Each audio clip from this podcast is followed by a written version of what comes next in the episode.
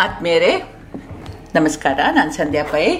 ಶೃಂಗಾರ ಶತಕ, ವೈರಾಗ್ಯ ಶತಕ, ನೀತಿ ಶತಕಗಳ ಕರ್ತ್ರ ಭೃತಹರಿ ಒಂದು ಕಾಲದಲ್ಲಿ ಸಾಮ್ರಾಟನಾಗಿದ್ದ. ಶೃಂಗಾರ ಶತಕ, ವೈರಾಗ್ಯ ಶತಕ, ನೀತಿ ಶತಕ, ಇವುಗಳನ್ನು ಬರೆದವ ಭೃತಹರಿ ಒಂದು ಕಾಲದಲ್ಲಿ ಸಾಮ್ರಾಟನಾಗಿದ್ದ. ತನ್ನ ಪ್ರೇಮ, ಸಾಮ್ರಾಟ ಪಟ್ಟದ ಗೌರವ ಮರ್ಯಾದೆಗಳನ್ನು ಧಿಕ್ಕರಿಸಿ ಕೇವಲ ದೇಹ ಸುಖದ ಲಾಲಸೆಯಿಂದ ಅಶ್ವಪಾಲಕನಿಗೆ ಒಲಿದ ಪತ್ನಿಯಿಂದ ಒಂದು ಪಾಠ ಕಲಿತ. ನಶ್ವರತೆ, ಮೋಹದ ಪರಿಣಾಮದಿಂದ ಏನಾಗ್ತದೆ ಅನ್ನುವ ಪಾಠ ಕಲಿತು ವಿರಾಗಿಯಾದ. ಸಾಮ್ರಾಜ್ಯ, ಸಿರಿ ಸಂಪದ, ಕುಟುಂಬ ಎಲ್ಲ ಬಿಟ್ಟು ದೇಶ ದೇಶ ತಿರುಗಿದ. ಹೀಗೆ ತಿರುಗುವಾಗ ಯಾರಾದರೂ ಏನಾದರೂ ಕೊಟ್ಟೆ ತಿಂತಾ ಇದ್ದ? ಇಲ್ದಿದ್ರೆ ಹಸ್ಕೊಂಡೇ ಇರ್ತಾ ಇದ್ದ. ಒಂದು ದಿನ ಸಿಹಿ ತಿಂಡಿಗಳನ್ನು ವಿಕ್ರಯಿಸುವ ಅಂಗಡಿಯೊಂದು ಅವನ ಕಣ್ಣಿಗೆ ಬಿತ್ತು. ಇಲ್ಲಿವರೆಗೆ ಮರೆತು ಹೋಗಿದ್ದ ವೈಭವದ ದಿನಗಳ ನೆನಪು ವಾಪಸ್ ಬಂತು. ಬಾಯಲ್ಲಿ ಜೊಲ್ಲು ಸುರಿಯೋಕೆ ಶುರುವಾಯಿತು. ಹೋಗಿ ಅಂಗಡಿಯ ಯಜಮಾನನ ಮುಂದೆ ನಿಂತು ತನಗೊಂದಿಷ್ಟು ಸಿಹಿ ತಿಂಡಿ ಕೊಡಿ ಅಂತ ಕೇಳ್ದ. ಬೇಡಿದ ಭಿಕಾರಿಯಂತೆ ಕಾಣ್ತಾ ಇದ್ದ ರಾಜನ ರೂಪ ಯಾರು ಗುರುತಿಸೋ ಹಾಗಿರಲಿಲ್ಲ. ವ್ಯಾಪಾರಿ ಪರಿಹಾಸದ ಧ್ವನಿಯಲ್ಲಿ, ಇಲ್ಲಿ ನಾವು ವ್ಯಾಪಾರ ಮಾಡ್ತಾ ಇದ್ದೀವಿ, ಸಿಹಿ ತಿಂಡಿಗಳನ್ನು ವಿಕ್ರಯಿಸ್ತಿದ್ದೀವಿ ದಾನವಾಗಿ ಕೊಡ್ತಾ ಇಲ್ಲ, ಇಲ್ಲಿ ದಾನ ಮಾಡ್ತಾ ಇಲ್ಲ ಅಂತಂದ. ರಾಜನಿಗೆ ಗೊತ್ತಾಯಿತು, ದುಡ್ಡು ಕೊಟ್ಟರೆ ಮಾತ್ರ ತಿಂಡಿ ಸಿಗುತ್ತೆ ಅಂತ. ಸರಿ, ಅಷ್ಟು ದೂರದಲ್ಲಿ ಒಂದು ಕಟ್ಟಡದ ಕೆಲಸ ನಡೀತಾ ಇತ್ತು. ಅಲ್ಲಿಗೆ ಹೋದ, ಇಡೀ ದಿನ ಉರಿ ಬಿಸಿಲಿನಲ್ಲಿ ಬೆವರಿಳಿಸಿ ಕೆಲಸ ಮಾಡ್ದ. ಸಂಜೆ ಕೈಗೆ ಬಂದ ಕೂಲಿಯನ್ನ ವ್ಯಾಪಾರಿಯ ಮುಂದಿಟ್ಟು, ತಿಂಡಿ ಕೊಡಿ ಅಂತ ಕೇಳ್ದ. ವ್ಯಾಪಾರಿ ವ್ಯಂಗವಾಗಿ ನಗುತ್ತಾ ಹೆಂಡತಿ ಮಕ್ಕಳಿಗಿಂತ ಹೆಚ್ಚು ಸಿಹಿ ತಿಂಡಿಯೇ ಮುಖ್ಯವಾಯ್ತೆ ಅಂತ ಹೇಳ್ತಾ ಒಂದು ಪೊಟ್ಟಣ ತಿಂಡಿಯನ್ನ ಇವನ್ ಕೈ ಕೊಟ್ಟ. ಈ ಮಾತಿನಿಂದ ಭೃತಹರಿಯ ಮನಸ್ಸು ಪುನಃ ಹಿಂದೆ ಹೋಯಿತು. ಹೆಂಡತಿ ಮಕ್ಕಳು ರಾಜ್ಯಕೋಶಗಳು ಮತ್ತೆ ಬಂದು ಮನಸ್ಸಲ್ಲಿ ಸೇರಿದವು. ಮನಸ್ಸು ಗೊಂದಲಕ್ಕೀಡಾಯಿತು.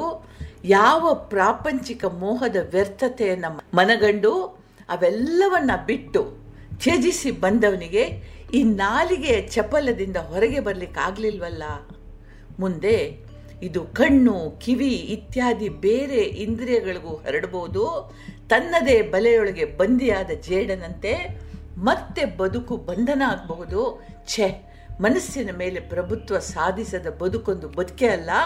ಹಾಗೆ ಆಲೋಚನೆ ಬರ್ತಾ ಇರೋ ಹಾಗೆ ಆ ತಿಂಡಿಯ ಪುಡಿಕೆಯನ್ನು ಅಲ್ಲೇ ಬಿಟ್ಟು ಹೊರಟೋದ ಮಹಾಭಾರತದಲ್ಲಿ ಮತ್ತೊಂದು ಕತೆ ಬರ್ತದೆ. ಕಾಡಿನಲ್ಲಿ ಸ್ವಚ್ಛಂದವಾಗಿ ವಿಹರಿಸ್ತಾ ಇದ್ದ ಆನೆಗಳ ಗುಂಪೊಂದಕ್ಕೆ ಒಂದು ರಾಜ ಆನೆ ಇತ್ತು. ಒಂದು ರಾಜ ಇದ್ದ. ಒಂದು ದಿನ ಆ ರಾಜ ಜಲವಿಹಾರ ಮಾಡಲಿಕ್ಕೆ ಅಂತ ಹೇಳಿ ಹರಿವ ನದಿಯೊಂದರಲ್ಲಿ ಇಳಿದ.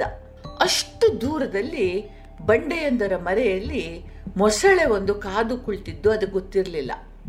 ಆನೆಯನ್ನು ಕಂಡು ಅದು ನಿಶ್ಶಬ್ದವಾಗಿ ನೀರಿನೊಳಗೆ ಈಜ್ತಾ ಬಂದು ಆನೆಯ ಕಾಲನ್ನು ಕಚ್ಚಿ ಹಿಡಿತು.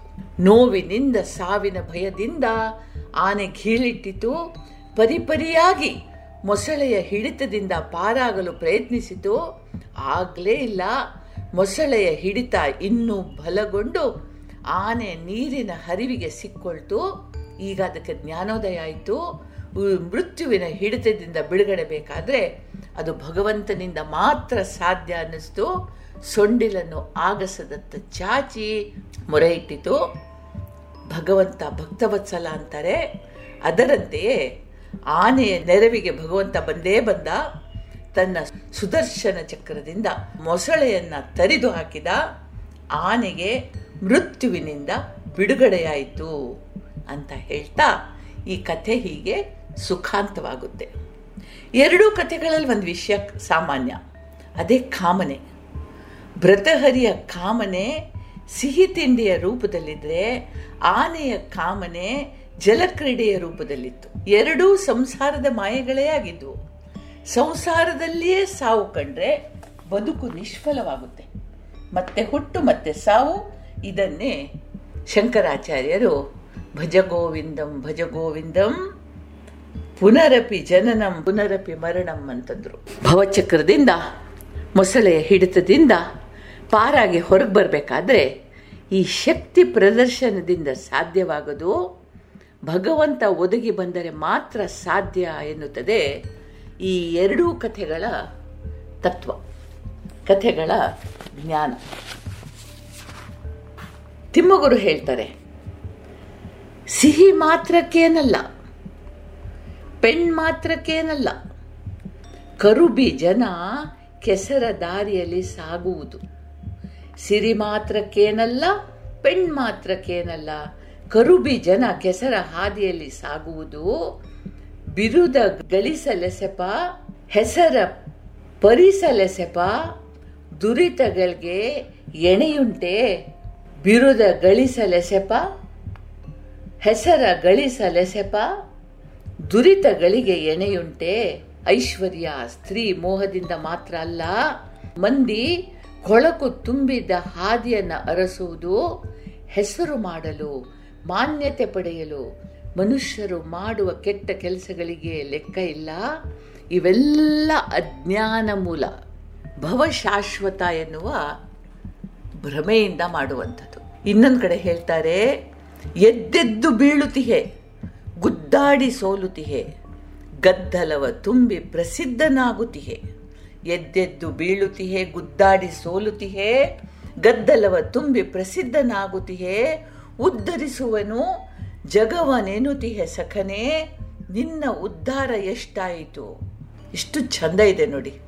ಎದ್ದೆದ್ದು ಬೀಳುತ್ತಿಹೆ ಗುದ್ದಾಡಿ ಸೋಲುತ್ತಿಹೆ ಗದ್ದಲವ ತುಂಬಿ ಪ್ರಸಿದ್ಧನಾಗುತ್ತಿಹೆ ಉದ್ಧರಿಸುವೆನು ಜಗವ ಎನ್ನುತ್ತ ಸಖನೇ, ನಿನ್ನ ಉದ್ಧಾರ ಎಷ್ಟಾಯಿತು? ಬದುಕು ಪೂರಿ ಹೊಯ್ದಾಡ್ತೇವೆ.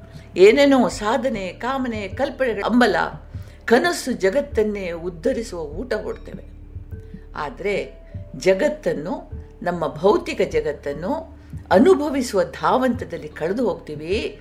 ಸಿಂಬಳದ ಆಸ್ವಾದನೆಯಲ್ಲಿ ಮಗ್ನವಾಗಿ ಹೋದ ನೊಣ ತನ್ನ ಊಟವೇ ತನಗೆ ಮೃತ್ಯುವನ್ನು ಕಾಣುವಂತೆ ಮನುಷ್ಯನು ಭೋಗಗಳ ಆಸ್ವಾದನೆಯಲ್ಲಿ ಮುಳುಗಿ ನಮ್ಮ ಜೀವನದ ನಿಜವಾದ ಗುರಿಯನ್ನು ಮರಿತೇವೆ. ಅನಂತರ ಭವಚಕ್ರ ಭ್ರಮಣದಲ್ಲಿ ಜನ್ಮಗಳು ಕಳೆದು ಹೋಗ್ತವೆ. ನಿನ್ನ ಉದ್ಧಾರದ ಮಾತೇನು ಅಂತ ಪ್ರಶ್ನಿಸ್ತಾನೆ ತಿಮ್ಮಗುರು. ಹೌದಲ್ಲ? ಎಷ್ಟು ದಾರಿ ಕ್ರಮಿಸಿದ್ದೇವೆ? ಒಮ್ಮೆ ತಿರುಗಿ ನೋಡಿದರೆ ಆಗಬಹುದೇನೋ. ನಮಗೆಲ್ರಿಗೂ ದೇವರು ಒಳ್ಳೇದು ಮಾಡಲಿ. ಜೈ ಹಿಂದ್.